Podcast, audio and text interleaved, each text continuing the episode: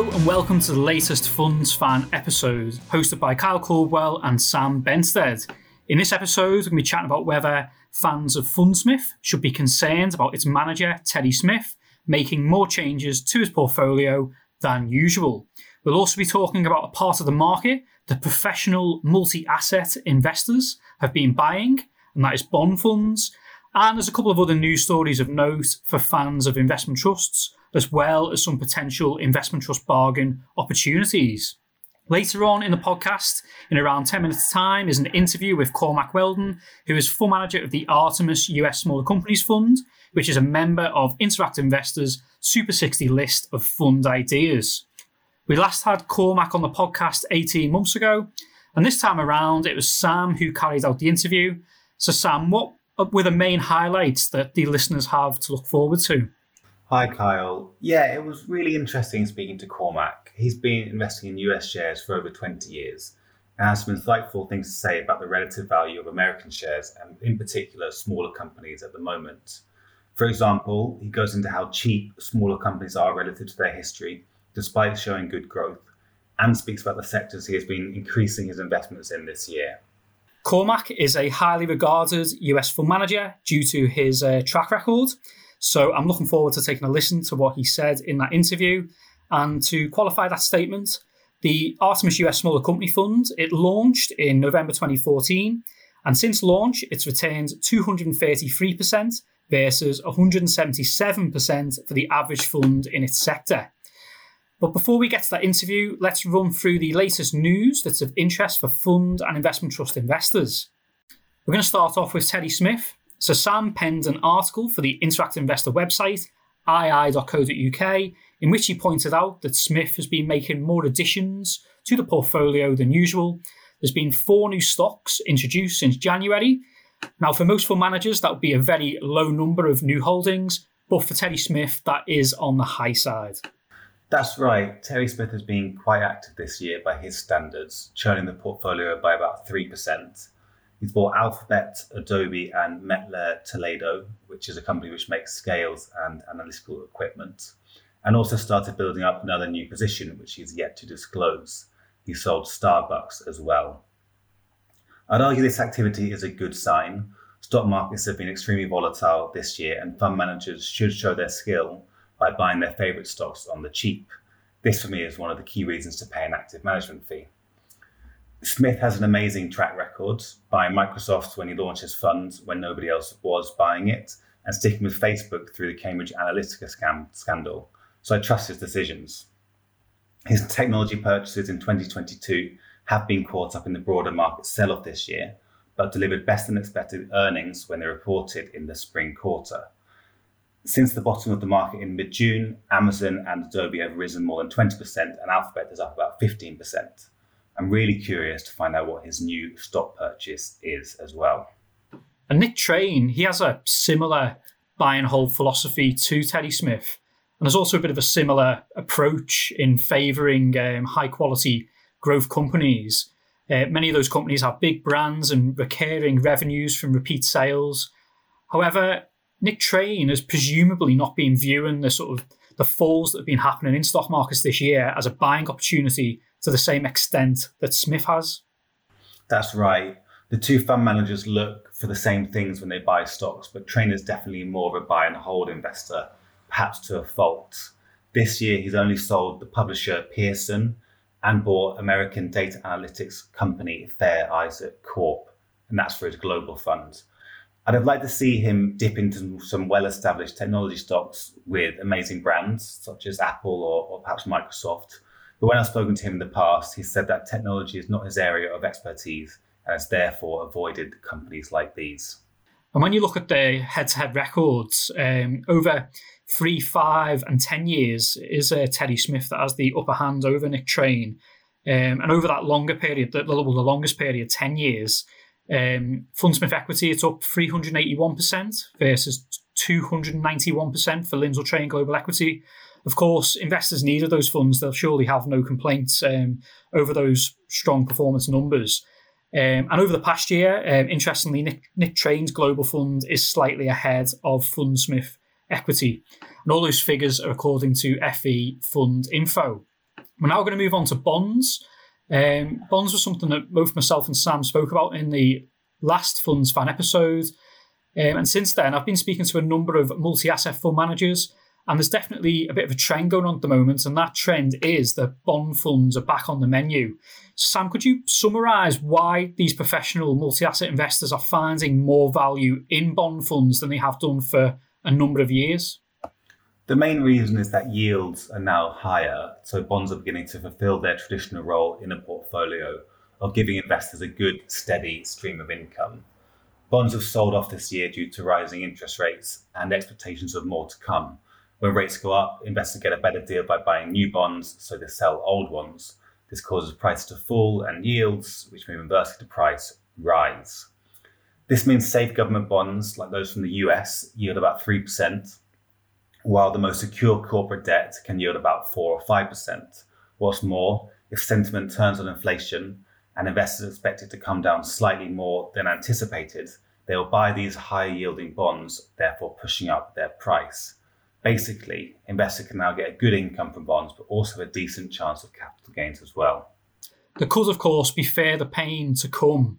Um, you know, the moves to increase interest rates to attempt to cool inflation may not prove to be successful, um, and this could lead to a you know a nightmare scenario of stagflation. Um, and this backdrop, it would be bad news for both bonds and equities. Um, and the, the pros I spoke to, they made the point that following the bond market sell off, um, that risk aside, you know, the, the, downside risk for bonds has become more limited.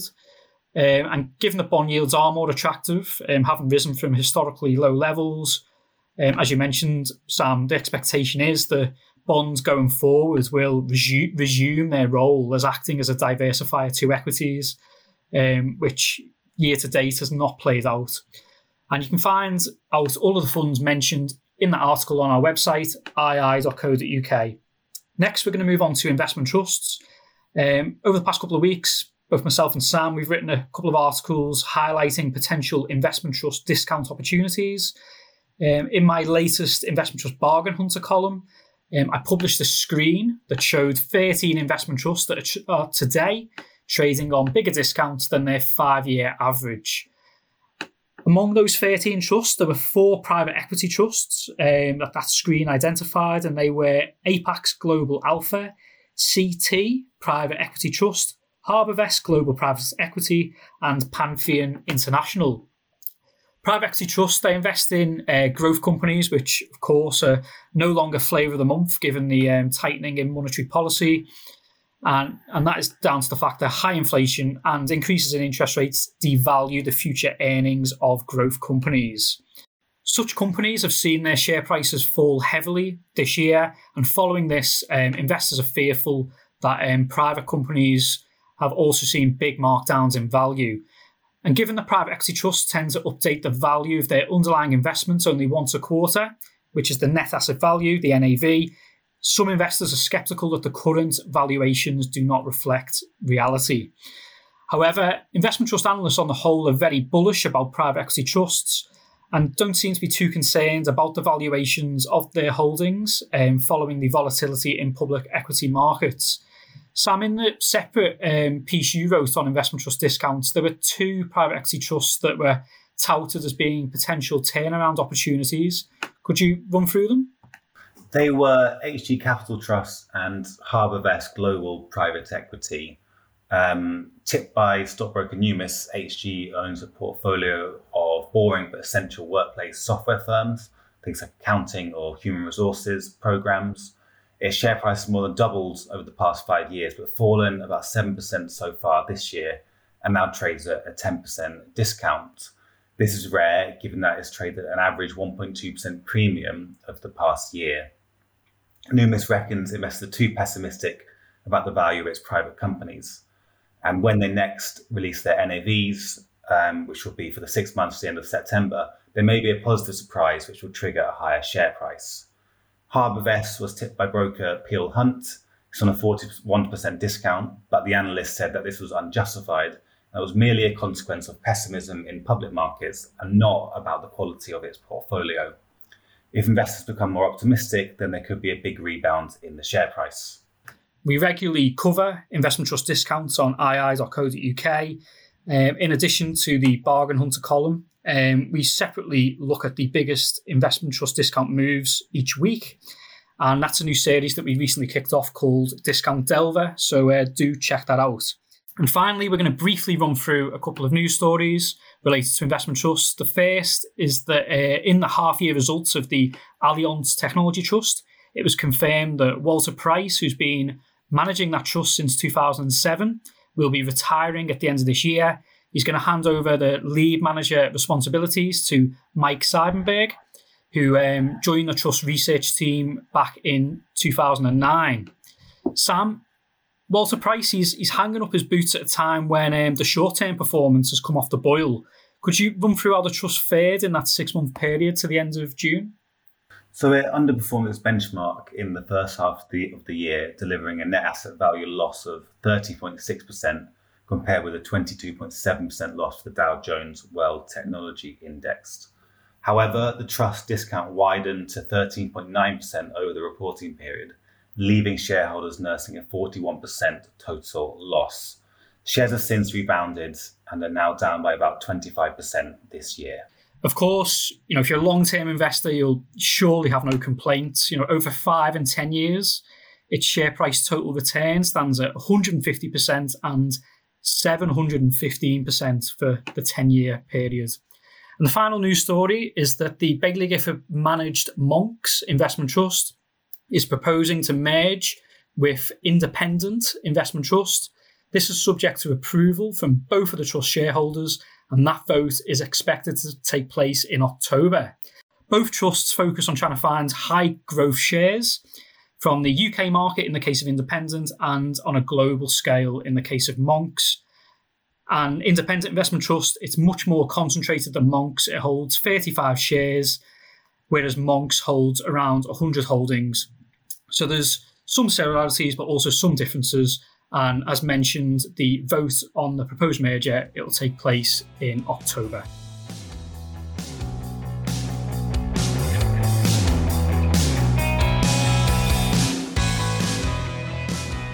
Our guest today is Cormac Weldon, head of US stocks at Artemis and manager of the Super 60 recommended Artemis US Smaller Companies Fund. He joined Artemis in 2014 and before that worked at Columbia Threadneedle, where he was also a manager of US stock investments. Since launch eight years ago, his US Smaller Companies Fund has made investors about 210%. That's about 50 percentage points more than the typical US stocks manager, and even further ahead of its benchmark, the Russell 2000 Index. Cormac, thank you very much for coming onto the podcast. Not at all. Thank you for asking me. Great. So, could you just tell us a bit about the fund? Is there a particular investment style that you identify with? And what type of stocks are you buying at the moment? Yeah, the, the, there isn't um, uh, a, a, long run particular investment style that we have. Um, rather, we, we do try to tailor the fund to what investment style we think might outperform in, in, in the in the future. You know, that being said, which means you know we would have growth companies, you know, high, higher growth companies in the portfolio, while at the same time maybe having uh, cheaper stocks or stocks that are more sensitive to economic growth in the portfolio as well. You know, that being said, uh, over the, the period since we launched the fund in, in 2014, we have had a, a bias towards higher quality companies, which tend to be a little bit more expensive than uh, than the rest of the market, um, uh, but also growthier companies as well. Um, so that that's been something of a of a permanent uh, skew in the fund, and and really the the, the reason for um, wanting uh, quality uh, and growth. And, you know, quality could be captured in many ways. It might be the indebtedness. It might be our perception of, of the, the company's per, uh, competitive positioning. You know, do we think this company can succeed and compete against larger companies? Because most of our companies do compete against larger companies. And, you know, as we know from, from economics 101 scale, if you're bigger than, than your competitor, that tends to be quite an important advantage. So, so as we look at the companies that we might invest in, we're we're looking for for companies that have that something special about them. Now, perhaps they're the biggest company in their particular business, or or maybe, and what tends to be the case, they're more innovative. They, they, they um, uh, larger companies tend to rest in their laurels, tend to want to milk cash from a successful business, uh, and not want to disrupt or innovate uh, um, um, their their own business. Whereas smaller companies have to. They've they've no choice. They've got to be nimble uh, and uh, and innovative, and that's really where uh, the, the, the type of company we're uh, we're aiming at and wanting the portfolio. Uh, there was a second part of your question, um, uh, I think about what, what we're what we're doing now. Uh, was that is that right? Yeah. So where do you sit on this kind of you know value, quality, growth spectrum at the moment? Where are you finding the best opportunities? Um, well, uh, to, to, be frank, we're, we're, we're, finding opportunities uh, across the market. Uh, I mean, perhaps the most um, um, expensive uh, part of the market at the moment are are the dull companies, if I, if I could say, put, put it that way. You know, maybe companies that aren't growing that much, uh, but but you know have a good position and and and can sort of grow at a relatively low level for a period of time. Now, um, th- those companies tend to be quite expensive, um, but uh, over, over you know say the past six to nine months. Uh, we, we found um, opportunities in a couple of parts of the market. Um, w- one part is is all is got to do with the evolution of of the power system in the U, uh, uh in in in the U.S. and I mean actual electricity, not not political power, um, and and and really there it's it's it's driven by a number of things. There's lots of different factors impacting that. Uh, obviously, ESG and the move to uh, renewables is one very significant one. Uh, but another aspect is is you know the the desire to have uh, um, uh, electronic vehicles. And that requires, if that's to happen, and if, if some of the more optimistic uh, views of, of electronic vehicles um, is to happen, um, there, there, there needs to be significant investment in the current electricity grid that we have. Um, so, so in, in, in the portfolio, we, we, we've looked at a number of different aspects of, of really the tailwind of investment that's going to drive those things. Uh, and and you know look for com- companies that that can uh, capture uh, that that uh, that that's increase in investment. So um, you know for, for so for instance, one company we've owned for quite a while is is a company called NextEra Energy Partners. Uh, they are the biggest owner uh, of renewable um, uh, capacity in the US. Um, you know, wind and, and uh, wind and, and, solar predominantly. Uh, and what they do is they they own that, they build it, and they own it, and then they sell the output, the electricity from that, uh, from that generation capacity to other utilities who who obviously then blend it in as part of their uh, energy solution. Now we've owned we've owned NextEra for quite some time uh, because really you know, irrespective of of uh, the political environment, renewables have been growing in the U.S. Uh, for for uh, quite some time. Um, but to take that a step further, and then uh, all, all, of this new renewable capacity that's been built all over the U.S. then has to be connected into the electricity grid. Uh, and a company we own, Valmont, is is doing that. They they literally dig the trenches and lay the wires uh, and design the network and and uh, uh, and uh, do all of that work from connecting that new renewable capacity in, in into the grid. Um, another company we own is Jacobs, and they actually do the designing of uh, of um, changes that utilities want to make. So, for instance, um, one utility we own um, in in California is considering uh, putting 10,000 miles of cables under the ground rather than strung from pole to pole um, uh, in in areas that might be sensitive to to wildfires. So Jacobs would do the design of of you know what what that will take, what they'll need to do, uh, and obviously the cost of that. So so I would say one, uh, and we have increased our exposure uh, to to some of the companies I, have uh, I, have mentioned over the past uh, six to nine months. So we we we do see that capital investment, infrastructure investment uh, as being uh, quite a big opportunity over over a number of years. Uh, it's not that these issues aren't going to get solved overnight. Can I, can I just ask, are you, are you paying a premium for these, you know, power-related companies in the in the current environment? Obviously, energy prices are soaring, and renewable energy has never been so important. So, are you, you know, are you kind of paying a lot for these types of firms, or actually are they reasonably valued? They're, they're, they're reasonably valued. Some some some parts of of of um, renewables and and obviously uh, EVs are are very expensive. But these uh, these are you know the couple of the companies I mentioned, Jacobs and Valmont.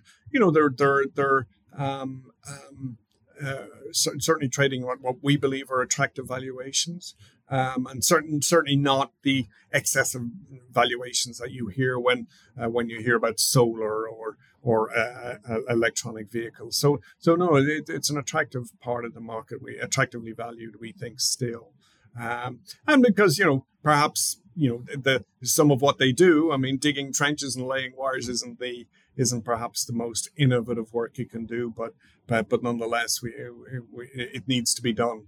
Uh, some of this basic stuff uh, just just has to happen, and and there's um, uh, uh plenty of, uh, of of investment dollars behind uh, behind that theme. So so no, we we, we believe they're still very attractive.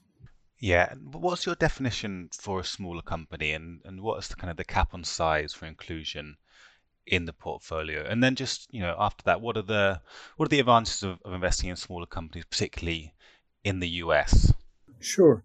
Um, so um, our definition of smaller company is um, less than ten billion dollars, uh, and which which I think to most smaller companies investors in Europe and the UK certainly seems like a, a very big number. I mean, really, um, our, our, our, thought is, you know, lo- lots of our investors and lots of our clients have exposure to the S&P 500.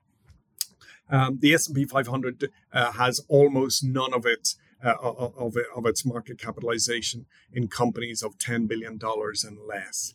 Um, and also the $10 billion and less market in the US is actually bigger than the European equity market. So, so there's a, a uh, our, our, our, our feeling was there's a huge market here that most investors aren't tapping into, uh, and that you know by you know, having a, a, limit of up to ten billion dollars, uh, that we can access a wide range of opportunities in what is the still the, the biggest economy in the world, and that that perhaps dictate dictates the larger size than you would say have it have uh, in in the UK. Um, the the opportunity um, at the moment is is we are we're, we're going through a tightening cycle in interest rates. Um, the the the market has uh, has obviously underperformed and and uh, and given up quite a bit of performance from over the past couple of years. Um, uh, but um, uh, at some point, interest rates will have gone up enough uh, we will have had something of a slowdown in the economy, which we're seeing now. Uh, but but there will be a point which we need to look over that valley and and think about you know what what will uh, um, outperform in the economy you know once inflation has started to decline and you know we are confident that the, the Federal Reserve uh, will um, uh, get on top of inflation and reduce that. Some of it will happen um, uh, almost automatically uh, because there were there was quite a lot of excesses that happened during uh, coronavirus, like secondhand cars going up so much in price. We believe they'll come down in price, which is obviously disinflationary. So, so the opportunity um, is is really to to um, uh, we're we're at the point sometime in the next number of months where, um, well, maybe maybe six to nine months, where we can start to look past uh, slowdown in the economy to what will will then will, uh, will then do well. I, I, think I think from from a a uh, why now another aspect of it is is obviously the valuation of the companies and and really uh, for the first time in quite some time uh, we can say that smaller companies are are cheap versus larger cap companies. Um, so and, and when I say quite some time, it's really going back to 1999 uh, that um, smaller companies were as cheap as they are today. And, and to give you a, give you a sense of of that, um, our smaller companies fund is is uh, trading at a uh, an earnings multiple of of about 16 times. um, that's equal to the smaller com- uh, the smaller companies universe, but is cheaper uh, than say the S and P 500. We also uh, run a larger cap uh, uh, S and P 500 company, and our smaller companies fund is is for the first time in in quite some time uh, cheaper than than those larger cap stocks. In addition, the prospective growth rate, the earnings growth rate uh, of of the portfolio in smaller companies is quite a bit higher than it is in large companies, which is what you what you would hope for. You know, you're taking on some additional risk and buy smaller companies. Therefore, you want to get compensated by by uh, having higher growth, uh, and that's certainly the, certainly the case today. Um, I would also say that in comparing our fund to um, uh, to to the benchmark, the smaller companies benchmark, that the return on equity uh, of uh, of uh, our portfolio is higher than the benchmark, which really which really is the sort of evidence of we, we've got higher quality, better growth companies in our portfolio than than the benchmark has. Apologize, that's a long answer to your question. No, that that's a, that's a great answer. Um, you mentioned inflation there. That's just one of the um, the issues that investors are having to grapple with. We also got maybe recession coming up in in the US. Um, geopolitical tension with Nancy Pelosi in Taiwan at, at the moment. So, out of all these issues, um, what is the biggest debate that you're having with your team at the moment? What's the biggest kind of thing that you're trying to get your head around? And then, how are you investing off the decisions you you make regarding that issue? Yeah, no, that's a super question because because in when, when you're investing over you know a reasonably long period of time yeah, that there can be markets that are actually quite quiet and and it's really company focused. By i mean quite quiet there aren't surprises the economy's chugging along and growing uh, and and you're you can really focus on on the fundamentals of the individual business because that's what the market focuses on. At the moment uh, the market uh, is certainly uh, being preoccupied by um, uh, by by inflation uh, and by interest rates uh, and what and really the consequences of of slowing down inflation. So so the Federal Reserve have a mandate uh, to have inflation at two percent. Um, obviously, at the moment, it's running quite a bit higher than that. So in in in in, an effort to to uh, reduce inflation. Uh, the, the Federal Reserve are, are, raising interest rates, which they've already done quite a bit. Um, uh, and and really, so so the debate is where are we in that process, um, and where is the market? What is the market discounted? So so you know we we're, we we've had a slowdown in the economy that that that's for sure. Um, but has the market over discounted already already discounted all of that slowdown and and and are our stocks too cheap?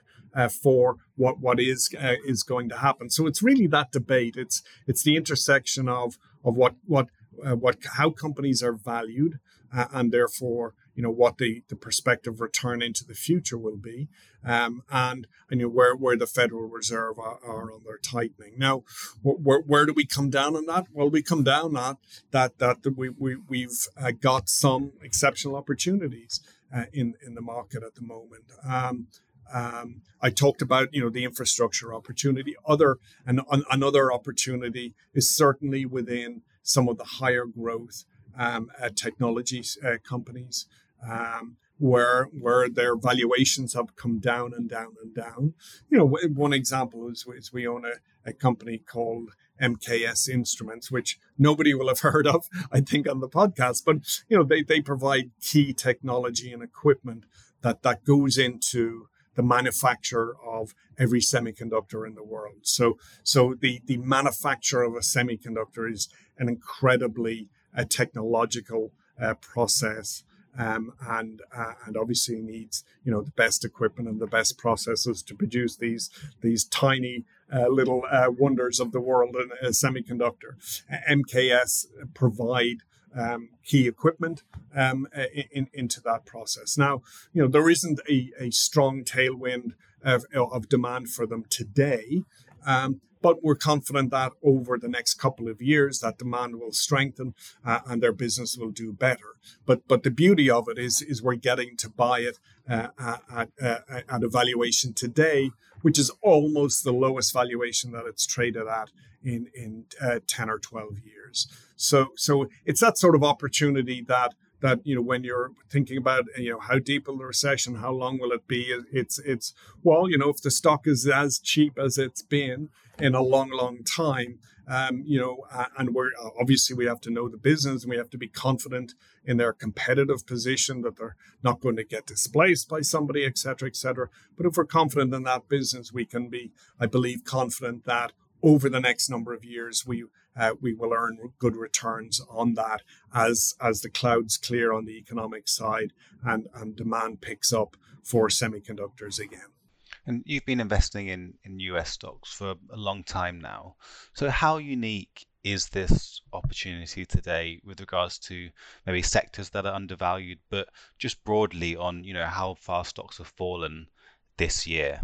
We have had periods, you know, like at the end of uh, um, uh, the 90s when when smaller companies became very cheap relative to the rest of the market because the market was obsessed by very large cap uh, very large cap companies at that point but but uh, but so so so first of all the valuation of small companies is equal to them and and really other than that sort of that they're, they, they weren't this cheap sorry even back to the uh, be, back to the 80s. So so there's something of a that so that opportunity is is let's say a, a, a second in 20 year opportunity, second and 30 year opportunity, I should say. So so that's that. I mean that that's they don't come along uh, they don't come along too often. Um, I, I would say the the degree of of um, uh, investment that's needed to take uh, uh the economy and parts of the economy uh, from where they are today to where people and governments and, and individuals want it to be is, is, is probably bigger than, than, than anything we've seen. Uh, um, uh, certainly uh, than I've seen from the early 90s. And really, again, I'm, I'm, I'm mainly focusing on, on the energy transition and all that has to happen to make that happen is, is, is, is a huge amount of investment uh, which will which will uh, obviously we believe benefit the companies that that provide the know-how to to enable that. So so that, that's one aspect that's that's certainly um, uh, certainly different. Uh, I think the other one is and, and this is different people make the comparison between the technology bubble of 99 2000 and today you know, we, we think we're in a very different um, uh, environment to, to back then uh, you know the advent of cloud computing and what that enables uh, and uh, and and what that uh, then um, uh, means for for investment for every company's you your company our company and and you know and and all the way up to the very largest companies in the world and how they run their business um, using the cloud and using then uh, software that that enables them to uh, to run that more efficiently. I think that that is also uh, different and and and and uh, and has longevity uh, we believe uh, over, over the next number of years, uh, quite probably quite a number of years to come. Um, so I think they're probably the two aspects I would point out that uh, that are are um, somewhat unique over the past 30 years. Cormac, that's really, really interesting. Just finally, the last question that we ask all of our guests Do you personally invest in the fund? Of course, yes. Uh, a, a, a, defining rule of of uh, being an Artemis is we eat our own cooking. Um, so yeah, absolutely. Brilliant. Well, thank you very much for coming on. Not at all. You're very welcome. Thanks for asking me. That's all we have time for for today. You can check out the rest of our Funds Fan podcast series on ii.co.uk, and you can also find the rest of our fund, investment trust, and ETF content on our website. We'll be back in September. Hopefully, see you then.